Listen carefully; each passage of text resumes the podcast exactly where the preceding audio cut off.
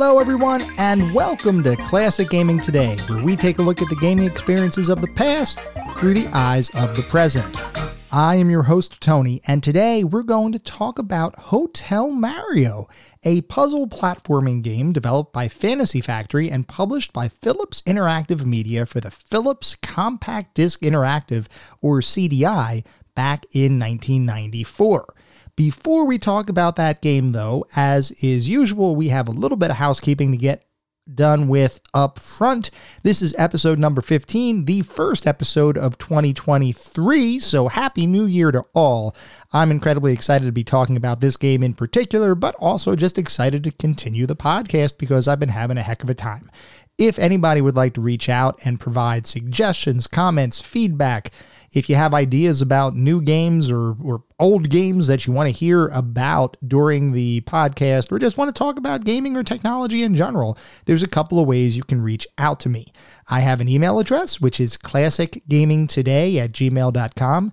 I also have a Twitter account with the handle at Classic Gaming T. So if anybody would like to reach out, provide your thoughts, feedback, or suggestions, I am legitimately interested in hearing what you all think. For anybody who may be new, welcome. I do just want to go over real quickly what the anatomy of an episode is because, for the most part, each of our episodes follows a very similar format and structure. We always start by talking about the history and the historical context of the game in question. Where does it sit in the overall historical context of the gaming industry? And then after we talk history and how the game was made, we then go into a pseudo review kind of section. And I call it a pseudo review because it's not like we are assigning a specific point value to any game. But we do talk about the games from the perspectives that you would typically see in a review. Things like the graphics, the sound and the music, the narrative or story, if the game has one overall playability and controls, and also how it feels to play the game today versus when it may have been released 20, 30, however many years ago. And we do all of that in order to reach a verdict as far as how the game holds up today. And to do that, we assign each game to one of several categories. At the very top of our list is the pantheon of classic gaming. If a game makes it into the Pantheon, you know it is truly a classic game and you should play it. It doesn't matter that it may have been released 30 plus years ago, it is still that darn good, and you owe it to yourself to play the game and have that experience. It has just stood the test of time and is amazing, and you should still play it today. Just below the Pantheon are our golden oldies. These are the games that don't quite reach Pantheon level, they are still really good games, and I still highly recommend that you play them. Particularly if you have nostalgia for the game or you enjoy the genre, you should absolutely check them out. I mean, I think anybody should check out our Golden Oldies. Um, they're just not quite at that Pantheon level. They may have aged a little bit, but overall, they are still worthwhile experiences that are definitely worth your time today. Moving on down the list, we reach our mediocre mentions. These are games, and now we start getting into the games where I can't really recommend that you play the games. These probably aged eh, fairly poorly, might have had some issues to begin with. I can't, in good conscience, say go out and play these games because most likely there's something wrong with them where it just doesn't feel as good to play today you may still have a good time if you particularly enjoy the genre or you have nostalgia for the specific game we're talking about. Certainly go ahead and try it out again, but I can't recommend these games to the majority of the population. And then finally, we reach the footnotes. These are the games that are best left in the annals of history. I have played them, so you don't have to. These games I cannot recommend anybody play. I mean, you certainly could if you want to. I can't control you, nor would I want to. But I cannot recommend any of these titles. They have either aged very poorly or they may not have been all that great to begin with. With that out of the way, we're going to start talking about the game of the day, that being Hotel Mario.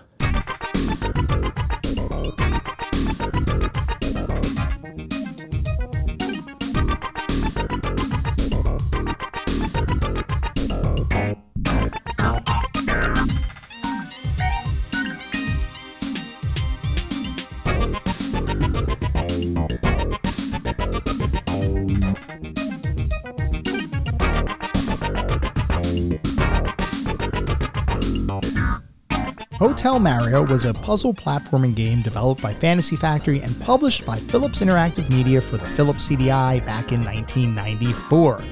So, how did Nintendo allow one of its most prized characters, one of its its mascot, its major mascot, to be licensed to a totally unrelated gaming system that wasn't even going to be developed by Nintendo itself.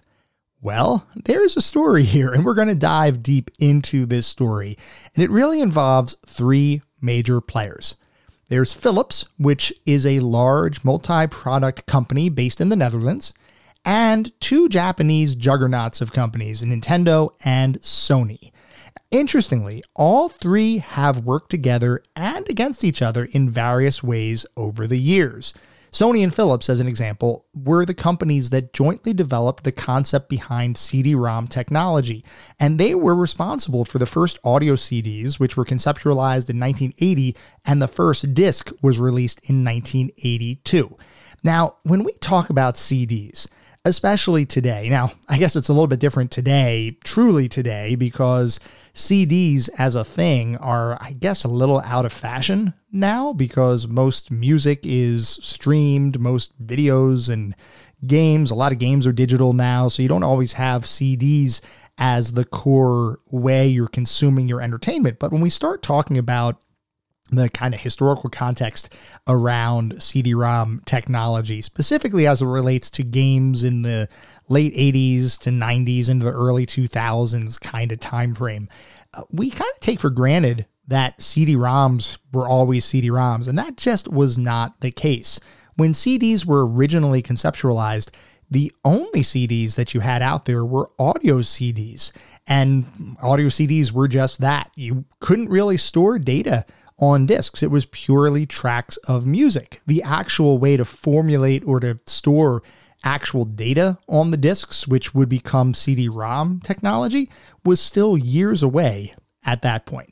And Philips and Sony would work together to develop multiple CD formats over the years, with one being known as the compact disc interactive format, otherwise known as the Green Book format. Now, I do want to take a minute to talk about these so called rainbow formats. You may have heard of the term Red Book audio, which a lot of times when you're playing a game or when you're trying to get a game, some of them, especially in the 90s, would tout that they included Red Book audio. And it kind of sounded esoteric. It sounded kind of exotic. It's like, oh, Red Book audio. I, I absolutely want to play this game now because it probably has the most advanced audio out there. In reality, these rainbow formats, and I say rainbow formats because there are a number of different color format audio or color format CD ROM formats Redbook Audio simply refers to the internal format that was developed by Philips and Sony for the original audio CD format. So when you see the term Redbook Audio, all that means is CD audio. It's audio that's stored on a CD. Some people might ask, well, why was it called Redbook to begin with? Um, the fact is, because the format was originally defined in a manual that had a red cover. And that's not a joke, that's actually accurate. The only reason it's called Red Book Audio is because the literal book that contained the format had a red cover. And there were other such formats developed over time, such as Yellow Book uh, CD formats, which was the format for CD ROM technology that would eventually be used on computers. So when we think about the CD ROM technology that was pervasive across the computer landscape, that was considered the Yellow Book CD format. There was also an Orange Book, which would define the format for CD recordable media. And that was actually dubbed orange not because the book itself had an orange cover, but because it was a combination of audio, which was red book, and data, which was yellow book. So red plus yellow equals orange. And there was also the aforementioned green book, which was used to define Philips compact disc interactive format. So Philips and Sony were no strangers to CD technology. They literally wrote the book as it comes to CD technology. Nintendo, however, was not really familiar with CDs, and most people probably recognize that it took Nintendo a long time before they released any sort of disc based system. And even today, they've gone away from disc based systems. So Nintendo has never really been on the CD bandwagon, so to speak. Now, before Sony entered the video game market as a major player in the industry. Of course, Sony being responsible for the PlayStation that uh, has, is now on its fifth iteration and that many people know and love. But before that, they were partnering with Nintendo to develop the audio subsystem that would be included in Nintendo's 16 bit console, which was the Super Nintendo Entertainment System or Super Famicom in Japan. Now, this partnership was actually a secret. A Sony engineer named Ken Kutaragi developed the audio hardware unbeknownst to the rest of Sony leadership, as he had been impressed by seeing his daughter play games on the Nintendo Famicom. So he was actually impressed by seeing his daughter play these games and he wanted to get in on the action. He wanted to actually contribute to Nintendo's next system. So he wanted to work with Nintendo. He took this contract with Nintendo, and as you might expect, Sony leadership was not pleased with the secrecy behind the work.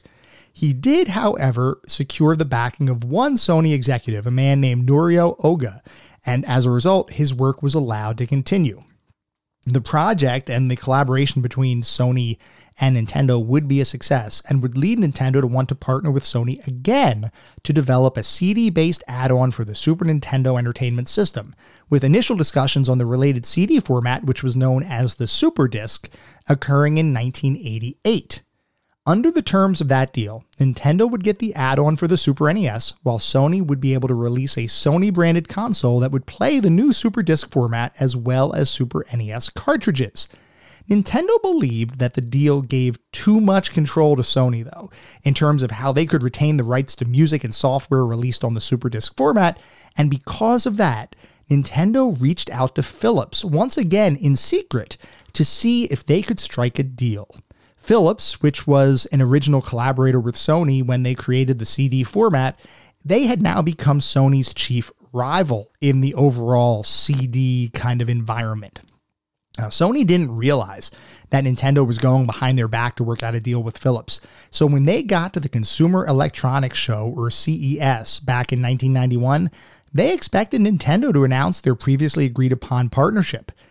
At the show, though, Sony announced their PlayStation, which was a CD based console that could also play Super Nintendo titles. But when it came time for Nintendo to announce their partnership with Sony, they actually announced a partnership with Philips to create a CD based add on for the Super Nintendo. This absolutely shocked everyone, and the relationship between Sony and Nintendo never really recovered.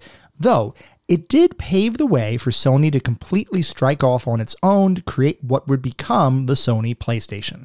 Ken Kutaragi, who was the individual, the Sony engineer that had worked clandestinely on the creation of the audio subsystem for the Super Nintendo, would become the father of the PlayStation and was eventually named the president of Sony Interactive Entertainment, which was the entire video game division of Sony.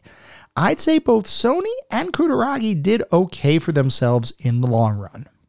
While Nintendo and Sony's relationship was souring, Nintendo's and Philips' relationship was just getting started. Philips, as we had talked about, was the original partner with Sony who developed CD technology and various formats in the early 1980s. As the late 80s and early 90s approached, Philips had a grand vision they were going to release a computer like device to the market, primarily for professional use, that would allow for CD based demonstrations of products and edutainment titles to be used in educational institutions and schools. At the same time, as Philips was partnering with Nintendo to build an add on for the Super Nintendo, it was readying the release of its own CD software based system known as the Compact Disc Interactive, or CDI, to the professional market, which would launch in 1988. So the original focus for the Philips CDI was the professional market. It was designed to be a simplified version of a computer and was often used by individuals who needed to give demonstrations to people while on travel. Think about people like pharmaceutical companies or pharmaceutical reps that are traveling to doctors' offices to demo new treatments and drugs.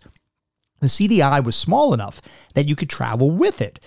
Eh, technically, I guess. I mean, it's still pretty heavy, but it was technically small enough that you could travel with it but it was also powerful enough that it could display multimedia visuals and wow customers with these demonstrations. It didn't take long for Philips to realize that they could potentially take that system into the home market. So in late 1991, they released a version of the console to general consumers. This was priced similarly to PCs of the time, though it was still a little bit cheaper than what you would see in the personal computer market. The Philips CDI, when it was originally released to the home consumer, was around $799. Now, as you might expect, home adoption wasn't really happening. It was a little bit too expensive and a little bit less featured than what you would get in a typical PC. So the whole adoption from a home consumer perspective just wasn't really gaining any traction. And most of the software that was being released was either reference based, like museum tours or encyclopedias. Remember, back then there really wasn't an internet. So if you wanted to get an encyclopedia or you wanted to get information, online in quotes you were pretty much buying a uh, an encyclopedia on disc and using it. Which, by the way, encyclopedias on discs, you could probably have an entire episode just about that, like Encarta and Compton's Interactive Encyclopedia. I used to love those things. by the way, I used to love just scouring the articles and watching the videos and listening to the audio in those. They're kind of cool, but I mean, they don't really have a place in today's society, so to speak, because of the internet and the pervasive nature of all information being available to you. But I actually really enjoyed those interactive encyclopedias uh, back then.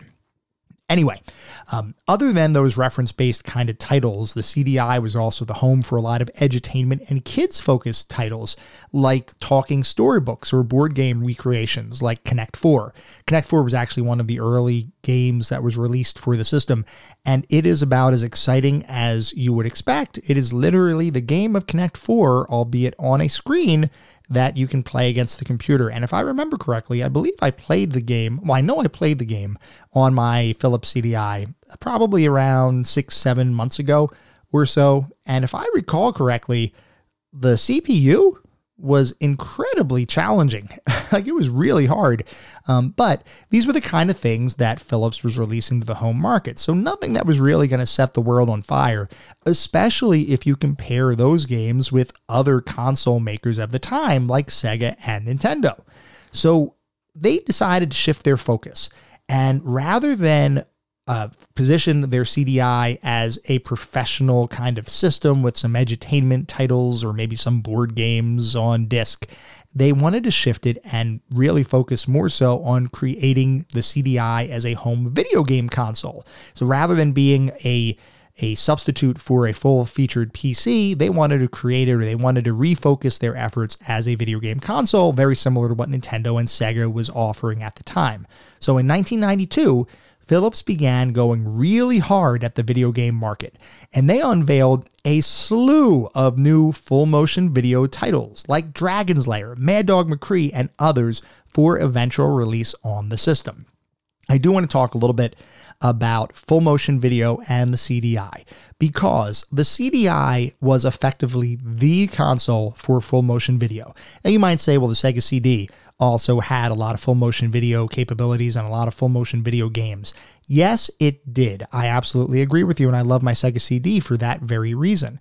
But the Philips CDI was a little bit unique. And the reason it was unique is because not only was it a CD based console, which meant it had the space for all of the data that would come along with full motion video, but there was also an optional add on called the Digital Video Cartridge or DVC. That, if you bought that, which I believe cost around between 100 and $150 back when it was originally released, somewhere around there, I think, it would allow for MPEG 1 decoding of the video that was stored on the disk, which meant that you could actually have much higher quality video on the CDI than what you would have on nearly any other console at the time it was a night and day difference. If anybody's ever played a full motion video game on the Sega CD, you will recognize that the full motion video usually has some color artifacts or dithering that's happening. It's a generally low resolution. It, you know you're playing a game. It's not just a video. Whereas if you recall, or if anybody was uh, frequented arcades back in the early 90s when a lot of the full motion video Laserdisc titles were out, like all of the American laser games with Mad Dog McCree and Crime Patrol and Fast uh, Fast Draw Showdown and all this kind of stuff. There were so many games out there, and on Laserdisc, the video quality was very high. You didn't really have that in the home console market because the Sega CD didn't have that capability. The Philips CDI did, though, with their digital video cartridge, and because all of the video could be encoded using MPEG 1 decoding or MPEG 1 encoding and then decoded by the digital video cartridge, you had the ability to actually have video that rivaled actual VHS tapes of the time because DVD wasn't really a thing just yet. So if you watched a video or you played a game with full motion video on the Philips CDI, it was pretty much the best version of the full motion video game that you were able to get, even better a lot of times than what you would see on the PC, because even the PC didn't have MPEG 1 decoding built in to many of the systems. You had to have a, a separate add on card that was typically sold by companies like Creative Labs to uh, actually do that decoding. So a lot of times it was all software based decoding or decoding on your CPU, which just wasn't as powerful. So the CDI was actually a very powerful system when it came to full motion video games. And as I think you guys are probably aware at this point, if you've listened to a few of these episodes, I love full motion video games. I, I don't know why. It's just one of those things where it hit that that point in my life when they came out that I absolutely loved them and I just fell in love. So I love full motion video, which means by extension, I must love the CDI because most of their games or a lot of their games have full motion video capabilities.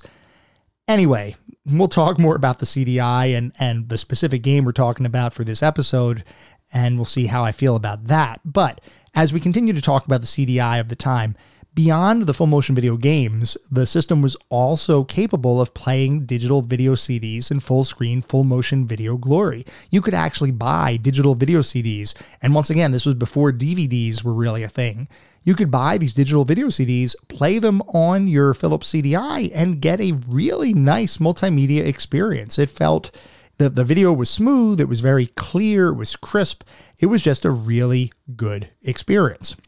I do want to mention, however, that the CDI originally was not designed as a gaming device. It was designed as a content consumption device, basically a simple computer, like we talked about. It was really for a professional setting. They eventually released it for the home consumer, but it was still not designed from the outset for gaming. It was really designed for consuming content like the edutainment titles or watching videos or things like that. They didn't even offer traditional controllers as part of the base hardware bundles. When you would buy a CDI when it originally came out, you would get a television style remote control with a little thumbstick included and some buttons that you could technically use for quote unquote gaming. Uh, by the way, those remote controls were absolutely horrible. Uh, so I do not recommend you try to play any game using those remote controls. But you can see that it was really designed for content consumption. It was not designed as a gaming device. And that's one of the reasons why a lot of the CDI games had limited interactivity. It just wasn't designed for it. Now, I do want to say that there were actually a number of peripherals that came out for the CDI as time went on that would make it a little bit more of a gaming kind of device. So rather than just having the television style remote controls, they eventually came out with actual game pads, uh, a couple different versions of game pads. One that actually looked a lot like the uh, Gravis, um, what's it called? The Gravis gamepad for PC at the time, which was kind of the standard for PC. There was one that was, I think, was it the UltraPad? Something like that. There was a, a controller for PC that basically was replicated as far, as far as the format goes for the Philips CDI. There was also a version of the controller that looked very similar to the Sega Genesis controller and having three buttons uh, across the side of the controller, like the ABC button that would be on the Genesis controller. Beyond those, there were also a number of other peripherals that came out. There was a trackball. There was actually a children's based trackball that was brightly colored and oversized so that kids could actually use that to navigate games. There was also a mouse that was released, so you could kind of sort of use it like a computer, even though it wasn't really a full featured computer in comparison to what would be out there at the time in the general computing industry. And then a couple of other gaming based add ons, one of which was, I believe it was called the Peacekeeper gun, which was kind of a light gun used for Mad Dog McCree and other similar kinds of titles by American Laser Games and other shooters like that. So there were a number of peripherals that would come out for the CDI that would extend its ability to have more game centric interactions.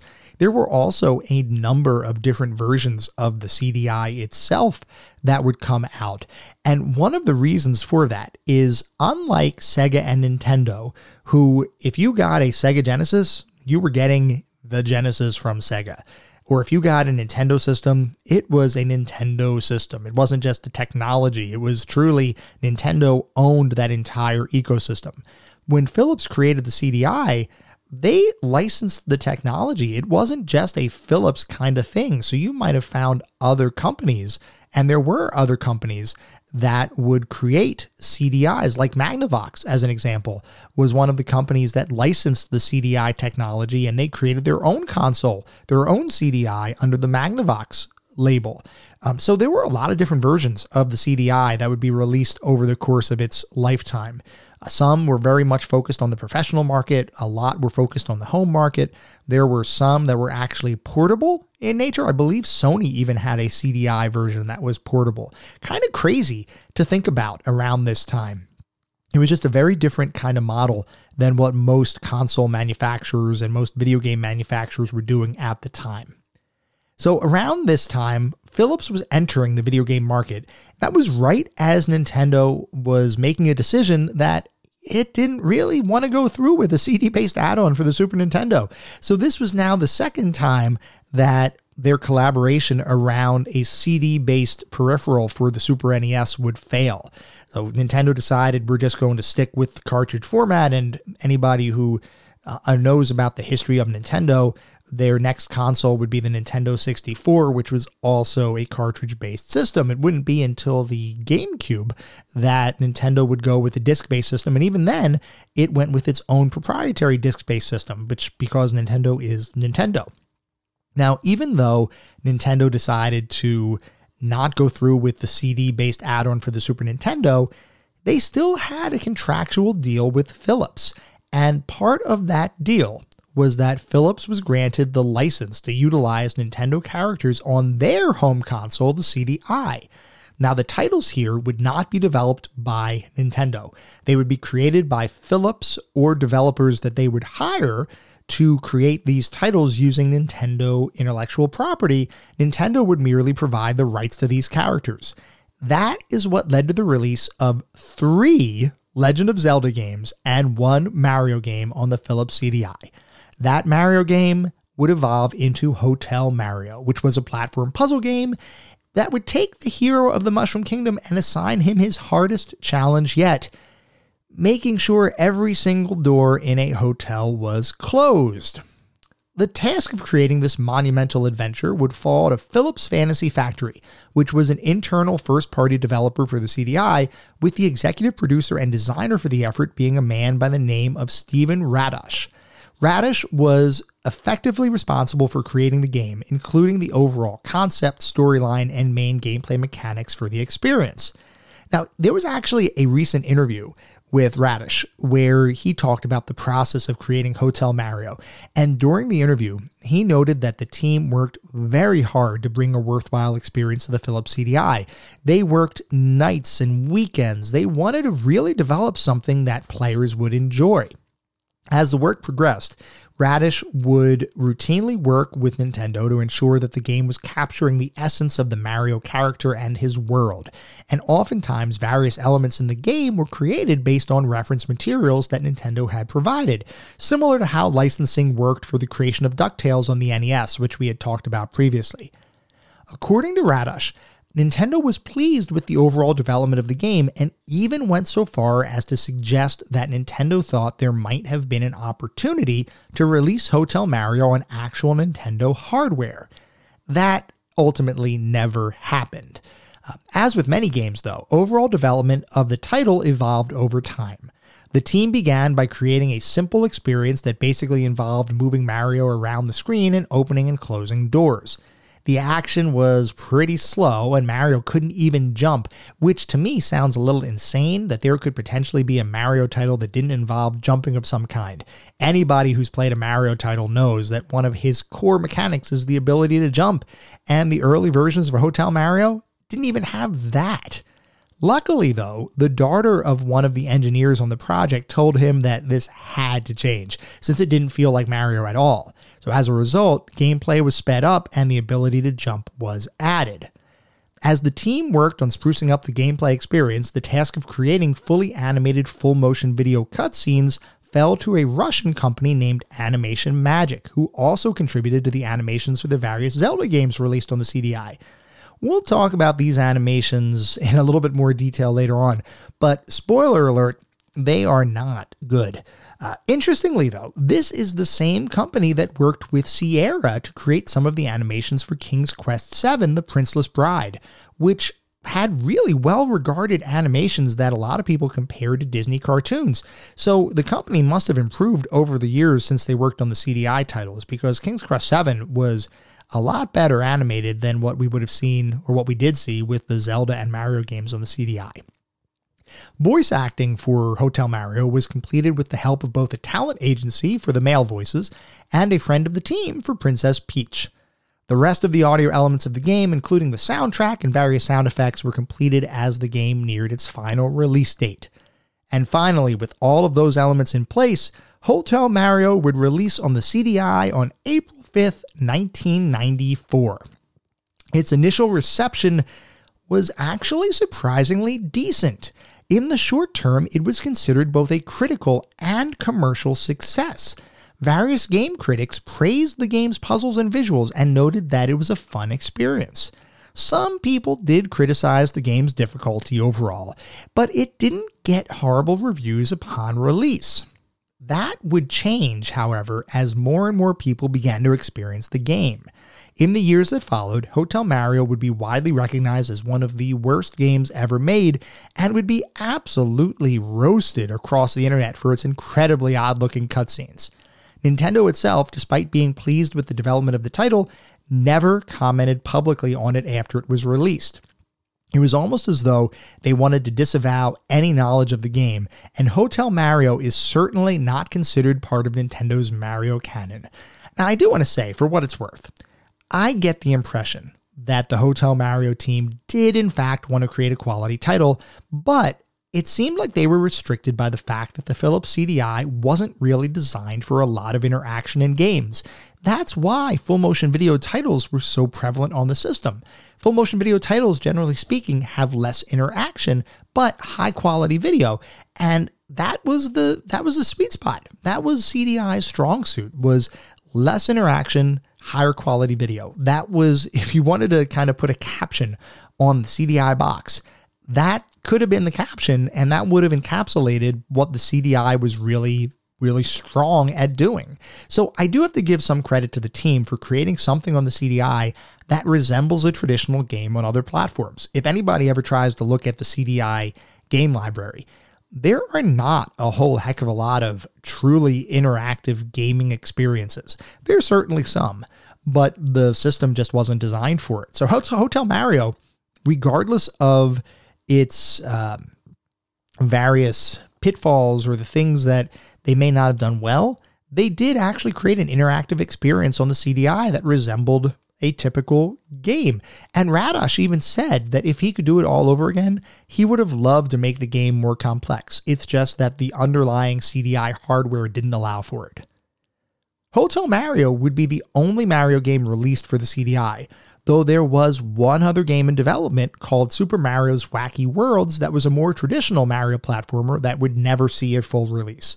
Prototypes do exist on the internet though, and if you have a CDI, you can burn a copy today to see what that could have been because the CDI has absolutely no copy protection on the system at all. If you own a CDI, you can literally burn any disk you want and play it on the system. Not that I would condone that from a legal perspective, but just for everybody's reference, the CDI has no copy protection at all. Obviously, Hotel Mario didn't really impact Mario's legacy. Mario remains one of the biggest pop culture icons in video game history, and we are about to, in the very near future, see a, a brand new Mario adventure on the silver screen coming up with Chris Pratt providing the voice of the iconic plumber. We'll see how that one goes.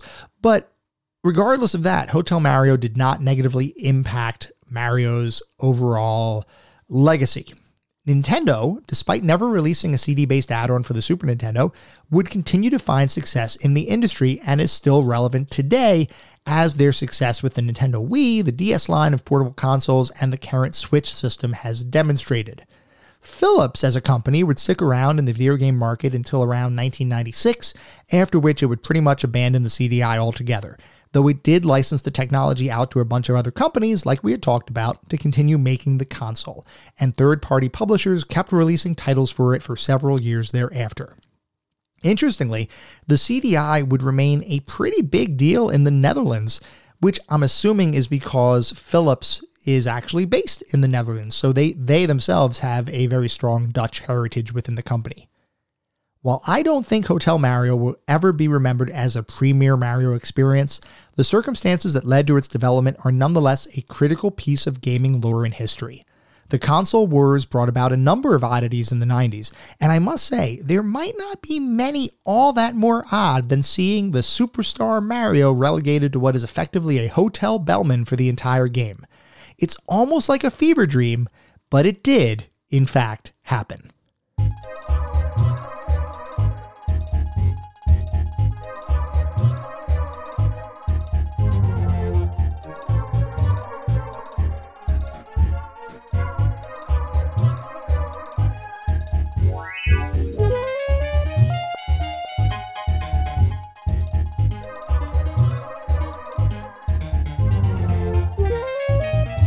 We are now going to transition to talk more about Hotel Mario specifically and how it felt to play it recently, uh, a good 30 ish, almost 30 years after it was released. So, to do that, we have to first start by describing the game and how it actually works. So, as with many Mario titles, your goal is to save Princess Peach. Peach has been kidnapped by Bowser, as is often the case, and you must solve the mystery of her disappearance and find her and save her from Bowser. In order to do that, rather than navigating a bunch of different worlds, as is typical with most Mario adventures, you have to navigate seven different hotels that are located across the Mushroom Kingdom, each of which have different obstacles, enemies, and tricky traps embedded within the environments. Each hotel that you go to has multiple floors. There are 75 total levels uh, in uh, total throughout the game. So across those seven different hotels, there are 75 levels. Each floor of a hotel is considered a level, and each floor is effectively a single screen, though there are a couple of hotels, the last two in particular, where each of the levels, so to speak, actually had two screens that you needed to complete, both of which had to be beaten uh, in sequence before it would count as you beating the level. So it definitely got more complex and more difficult as the game went on. As far as the actual act of playing the game, the main gameplay loop consisted of you walking around a series of series of floors within a given hotel level and each of those floors had a number of doors that you would have to close. And the goal was to make sure every single floor or every single door on a single screen would be closed, which would then kill all the enemies or destroy all the enemies that were left on the screen and enable you to move on to the next level of the game. Now, to do that, you would have to navigate, and as you would go into different rooms, you might be able to find power ups like mushrooms or fire flowers. By the way, the fire flower is absolutely overpowered in the game. If you can get the fire flower, it do not lose it because it it is absolutely an overpowered item and makes the game dramatically easier if you can acquire that particular power up. So as you go through the game, you may open up a door and you may find a power up. Opening a door may, in fact, have an enemy spawn on you or near you and charge towards you that you will have to either avoid or jump on to kill or shoot with your fire flower power in order to destroy the enemy. Um, some of those doors had enemies, some had power ups, others did absolutely nothing. There were some doors that were kind of secrets where if you opened it and entered the room, all of the enemies on the screen would die. Other doors would neutralize all of the traps on a given floor of a hotel. So there was some variety there. And moving between the floors in a given screen, you would navigate via elevators. So if you went into an elevator, it would generally speaking take you up to the next floor. It may or may not be the direct next floor. And some of the screens within the different hotels, you would enter the elevator on, say, floor one and that would then bring you up to maybe floor four. So there was a little bit of trying to figure out and recognize what the patterns were in order to be able to navigate the screens effectively as you were trying to close all the doors. Now, at the end of each of the hotels, there was a boss fight that had its own special level and its own extra difficulty because you had to beat these bosses. The way to beat the bosses, very similar to the rest of the game, you had to make sure that all of the doors in a given screen or on a given screen were closed. You could hop on the boss's head, you could make them kind of sort of fall off the screen, but they would always come back and they would usually barge through one of the doors and leave it open that you then have to reclose at some point. And that was fairly typical of the rest of the game because as you would navigate on a given floor, there were enemies that would try to stop you.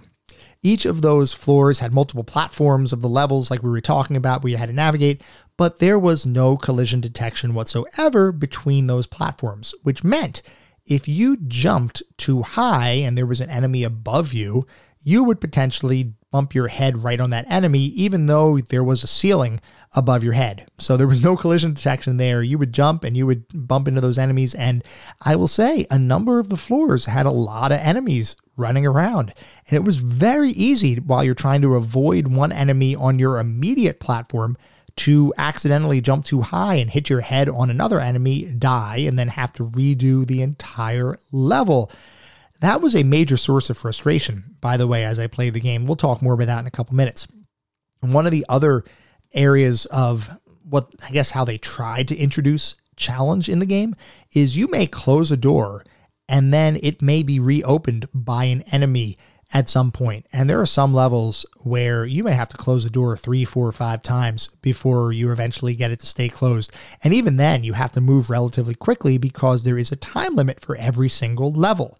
Now, you can save in between levels, and even though you have limited lives with the ability to save the game, it doesn't really matter. You can just restart from whatever level you last saved it. So, there is a bit of that functionality there where even if you mess up, you really don't lose all that much progress. Though there are some floors which are absolutely horrible to try to beat because of the way it's designed or the number of enemies that they have or the types of enemies that they have combined with the traps on the floor. It's just sometimes not a very fun experience. Definitely a little bit of frustration creeps in as you play the game. So, before we start talking more specifically about things like the graphics, the sound, the narrative, all that good stuff, I do want to take a look at the back of the box because as was often the case when games came out around this time, you didn't always have magazine reviews to go off of. You didn't always have the internet available to be able to look up additional details, and certainly not gameplay videos. So, a lot of times when you would buy these games, you would go off of what the box said and what the marketing team for the game put together. So, for Hotel Mario, the back of the box says an original Mario Brothers game available only on CDI. Bowser has taken over the Mushroom Kingdom. He's captured Princess Toadstool and is holding her in one of the seven hotels in the kingdom. Only you and Mario can free the princess, but you'll have to battle Koopas, Power Bombs, Banzai Bill, Spiny Monty, Pat the Bat, and other nefarious nasties. And then there's a bunch of other, uh, the same exact text, albeit in different languages, because Philips CDI was fairly well known and used across the world. There were also a couple of screenshots on the back of the box, and it does say produced by Philips Fantasy Factory and licensed by Nintendo. So, we are now going to talk more specifically about the individual elements of the game, and we're going to start by talking about the graphics. The game actually looks pretty good characters were detailed, the environments were effective and nice to look at. Animations in the game were actually pretty smooth and appeared to run at 60 frames per second. Honestly, the game looked fine. The game looked good. The cutscenes, however, oh no. Oh, oh, oh no. They were not. They were not good at all. They looked so, so bad. And this isn't just present day me talking. Obviously, nowadays we have such a high quality of animation and video production, and we just take a lot of stuff for granted because in today's world, this it's just dramatically better than what it used to be. These cutscenes were bad, not just from today's perspective, they were bad from the perspective of anybody who's ever tried to draw something. They were just really, really poorly done. Uh, you, have got to, I'm sure many of you have already watched a YouTube video on this. If you haven't, take a look. Go, go look it up and and watch the the animated cutscenes in Hotel Mario, and you will see a level of quality that almost defies logic. It basically looked like somebody took Microsoft Paint and created animated full screen GIFs. That said, they do kind of approach the so bad it's good kind of territory. Kind of, sort of. Uh, you got to look at it a little bit ironically um, to, to get a little bit of enjoyment out of the cutscenes. And there are a number of people on YouTube, by the way, that looked at Hotel Mario, looked at these cutscenes, and basically used that as the basis for their critique and criticisms of the game. If you look at just the the cutscenes, you're absolutely right; they're pretty bad. Uh, the rest of the game, there are some redeeming qualities. We're going to talk about that. So, other than the cutscenes, though, the graphics and animation throughout the game actually surprisingly decent, and act, it surprised me that the game was uh, looked as competent as what it did. Moving on to the sound and music for the game, the music was a little bit hit or miss. There were different musical tracks for various levels of the game, and for the most part, those tracks sounded okay and the music matched the environments that you were navigating. Um, and the sound effects, they all felt like they belonged in a Mario title. If you picked up a coin, you would get a very traditional kind of coin blip, blip, blip kind of noise. Um, by the way, that's not the real noise that the coins make. I'm not very good at sound effects. But regardless, the coin sounded fine, the enemies sounded fine, jumping around sounded okay. My biggest issue as it came to sound and music was actually with the main theme of the game. It felt like a silly carnival style song that to me was just out of place. When I think of Super Mario and I think of all the different Mario games, I think of that iconic soundtrack. And yes, the original Super Mario Brothers, the very first Super Mario Brothers level and music that you hear is probably one of the most well-known musical tracks in all of gaming. And it has been done countless times over. And each of the Mario games that have followed have have kind of had their own character as it relates to their musical style. And for the most part, nearly every musical piece in Mario games are just phenomenal and they really are done incredibly well. Hotel Mario, eh, the individual tracks, okay.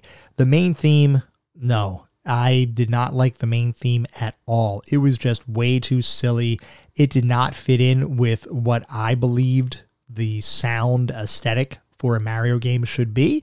And that's partially because I've been conditioned by all of the other Mario titles to kind of when when you hear a Mario song, you can kind of pick it out. You could say, "Oh yeah, you know what? That's probably that probably belongs to a Mario game." Even if you've never played the game in question, you can pretty much say, "Yeah, that sounds like Mario." Hotel Mario does not sound like Mario. So even the individual tracks in the levels didn't really sound like a Mario game. They weren't bad if you look at them independent of that, um, but the main title theme I did not like at all. Sound effects, however, were okay. Not too much to complain about there.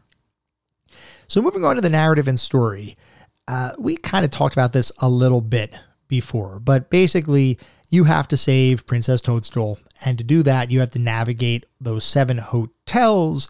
And in between each of those hotels, you would have a horribly animated cutscene that would play in between that would advance the story until eventually you beat the game, you save the princess. Oh no, spoilers, I'm sorry, but no, that's the way every single Mario game ends. So I don't think there's too too risk or too much risk in talking about that. Uh, but basically, the game was very light on the story front, and honestly, most Mario games are. There is the general story around a lot of Mario games, but once again, they're mostly platformers, and platformers don't necessarily need the deepest stories to be effective games. It's really more about the gameplay. Hotel Mario, really no different. It's really all about the gameplay here as well. Um, so the story, while there is one, isn't something that I would write home about. Although I will say, for a game that's pretty much just about closing doors in hotels, the story kind of worked within that context. It's just not something that is going to win any awards for um, for really anything. But it was not horrible, I guess. It's just mediocre. And you know what? Mediocre is kind of the way I'm thinking about a lot of this so far. It's like it's just there. It's not that it's horrible. It's not that it's bad. It's just kind of, eh. You know what I mean? It's not nothing that is terribly impressive thus far. So moving on to the playability and controls, and I want to note here that I played the game using a CDI gamepad. So I do have a CDI. I actually have two CDIs, which is another story in and of itself. But like I said, I love the CDI. I love full motion video games, even though a lot of them are, are really not that great. I just love it for some reason. So I do have a CDI gamepad, an actual Philips CDI gamepad that I played the game with. So the controls and the way the game controlled were pretty okay. I didn't really have too much of an issue playing the game or controlling the character, though I will say that it did take some getting used to to understand the game's physics. The physics in the game and the inertia for your characters and the jump distance and the jump height and all that kind of stuff, that took a little bit of getting used to because it is not the same as a traditional Mario experience. It was something that that did require a little bit of learning and a little bit of development of muscle memory to be effective in the game. Once you got that though, not a horrible control based game. It was, was actually okay. So, up to this point, overall, it sounds like the game is surprisingly decent. So, if all of those individual elements were not so bad, why did it feel absolutely awful to play the game? And you know what? I got to take that back. It didn't feel absolutely awful, but there are a number of issues that we need to talk through. And the first one I want to discuss in depth is the difficulty of the game. It was all over the place. The early hotels in the game were fine. Maybe they're a little bit too simple, actually, but they really weren't all that bad. But there were a couple of hotels that were considerably more difficult than others. And I want to talk very specifically about two of the hotels in the game because there were a couple times where I really felt like banging my head into a wall just to numb the pain because it was just that that bad. The first big difficulty spike was the Ice Hotel. And just to paint the picture here, every single walkway in that hotel made you slip and slide around. And you might say, well, yeah, of course, it's an ice world, it's an ice hotel. You would expect there to be icy uh, floors that you would slide around on. And there's been ice in Mario games before, so not really out of place here. And I would say, yes, I absolutely agree with you. The issue here, though, is that the physics just didn't feel good. The physics of sliding around on the ice felt really awkward, and that made navigating the icy world really cumbersome to do. And it made it resulted in more deaths than what I would have liked. And because you have to redo the entire level when you die, it's something that just was an encumbrance. It it dragged that part of the game down, especially because the hotels before that were not that bad. They were kind of gently ramping up the difficulty, and I was having an okay time with those early hotels. As soon as I hit the ice hotel, I was like, no, this this is not feeling great right now at all. And that was the first moment in the game where I started thinking, uh, this one is not feeling too good just yet. Uh, but then there were some other hotels, and okay, the game kind of ramped up the difficulty more. The next big issue that I hit was Wendy's Hotel. So let's talk about this one. Not only were the enemies incredibly frustrating, and there was one enemy in particular which should go die in a fire because it was absolutely horrible. Basically, what would happen is the enemy would spawn, and it was effectively a homing missile that would just go right towards you. And because, like we talked about before, there's no collision detection between platforms in a given screen or on a given screen, you would have multiple platforms where there's these enemies that are running towards you and you're trying to avoid the one that's running towards you on your platform. But if you jump up, there might be an enemy above you that's running towards you as well, albeit on that platform. And you jump right through the ceiling, you bump your head on that enemy, and you die and have to redo the whole thing. Incredibly frustrating. That enemy design was probably the worst enemy design, in my personal opinion, within the entire game, and it dragged the entire experience down. But the other thing that I had a major issue with here is that for Wendy's Hotel, each of the levels, so there were 10 levels in the hotel, each of the levels had two floors that you had to beat, which meant, in fact, two screens. So each screen, typically a floor is a screen. You get through that screen, you've then moved on to the next level of the hotel. In Wendy's Hotel, there were two screens for every level. And in order to beat the level, you had to beat both floors without dying at all. That, coupled with the very frustrating enemy design, was just a recipe for disaster. And it just slowed things down to a crawl. It made it feel so cumbersome.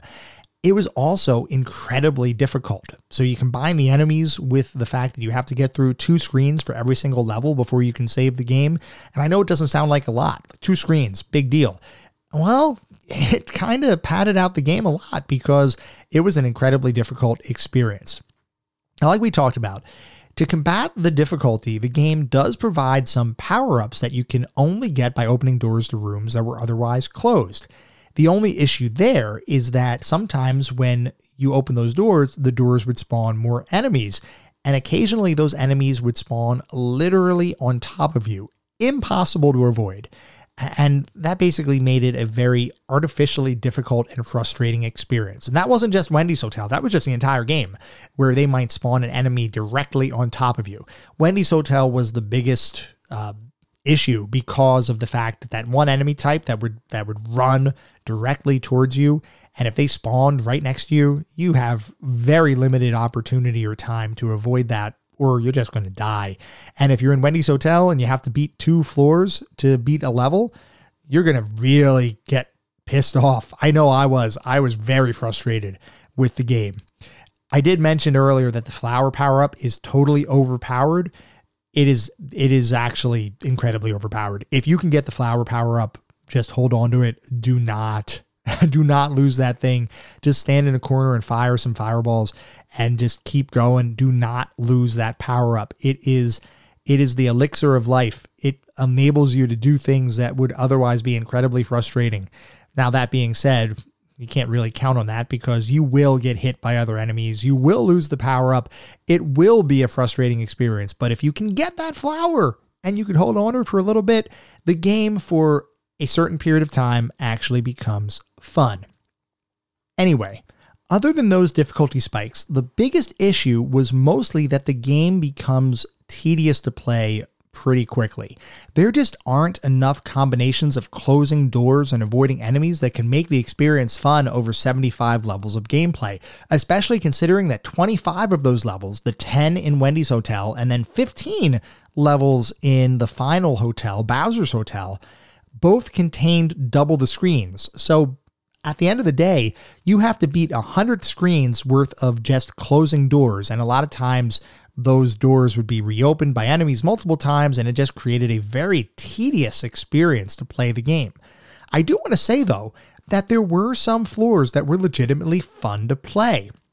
And the ones I loved and I didn't use that word lightly.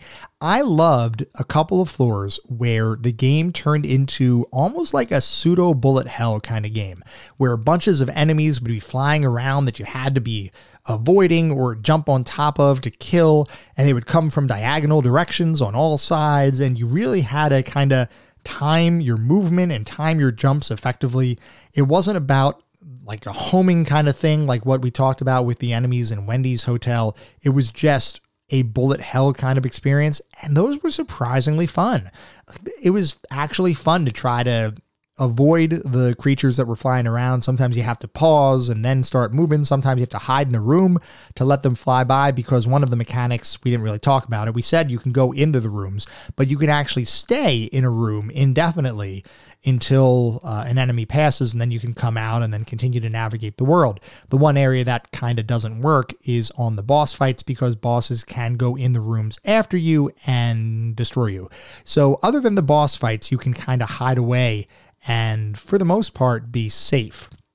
Um, so there were some floors, a handful, not all that many, that were legitimately fun to play. And I feel like if they would have doubled down on that mechanic, kind of that bullet hell mechanic kind of view, and ramped up the difficulty there, you might have had a really fun game on your hands. But I can honestly say that independent of those few levels that I legitimately enjoyed, most of the game's concept and just the game as a concept wore out its welcome around 20 ish levels into the experience. It just didn't sustain itself for the long haul.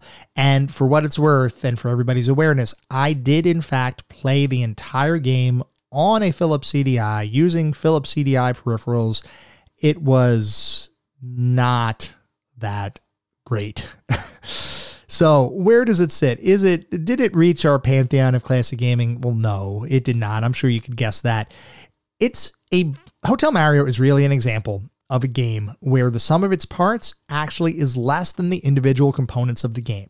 If I look at the graphics, the sound, the controls, I look at those individually, there's nothing particularly glaring to complain about, other than the animated cutscenes, which, as I was playing through the game, legitimately made me reconsider a number of my life choices.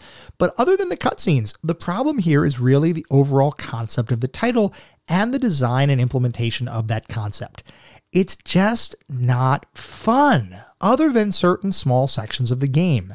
I could see this working as a mini game in a Mario Party or a WarioWare kind of title and it would probably work. I think that that the concept in a bite-sized piece would actually be okay.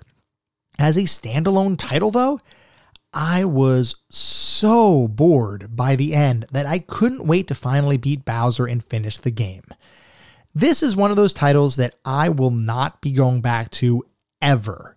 Was it the worst experience I ever had? No, absolutely not. Did the development team try to create something worthwhile? Yeah, I legitimately think they did. And I believe anyone who jumped on the meme bandwagon to claim that this was a truly awful game that nobody should be playing ever, they didn't really give it a chance. I think they saw those those animated cutscenes and just decided to jump on that bandwagon and make fun of the title.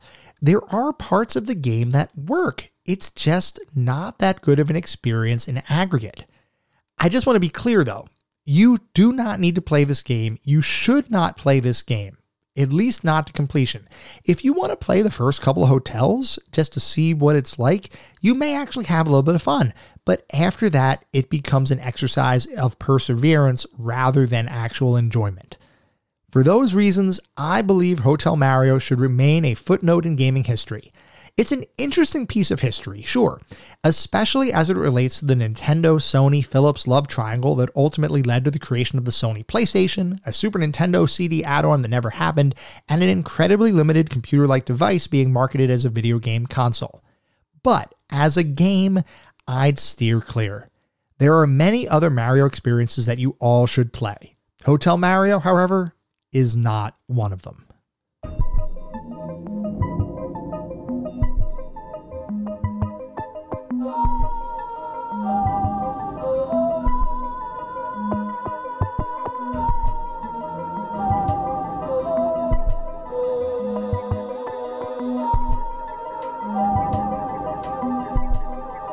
That was our episode on Hotel Mario. I hope you all enjoyed listening to it as much as I enjoyed creating it.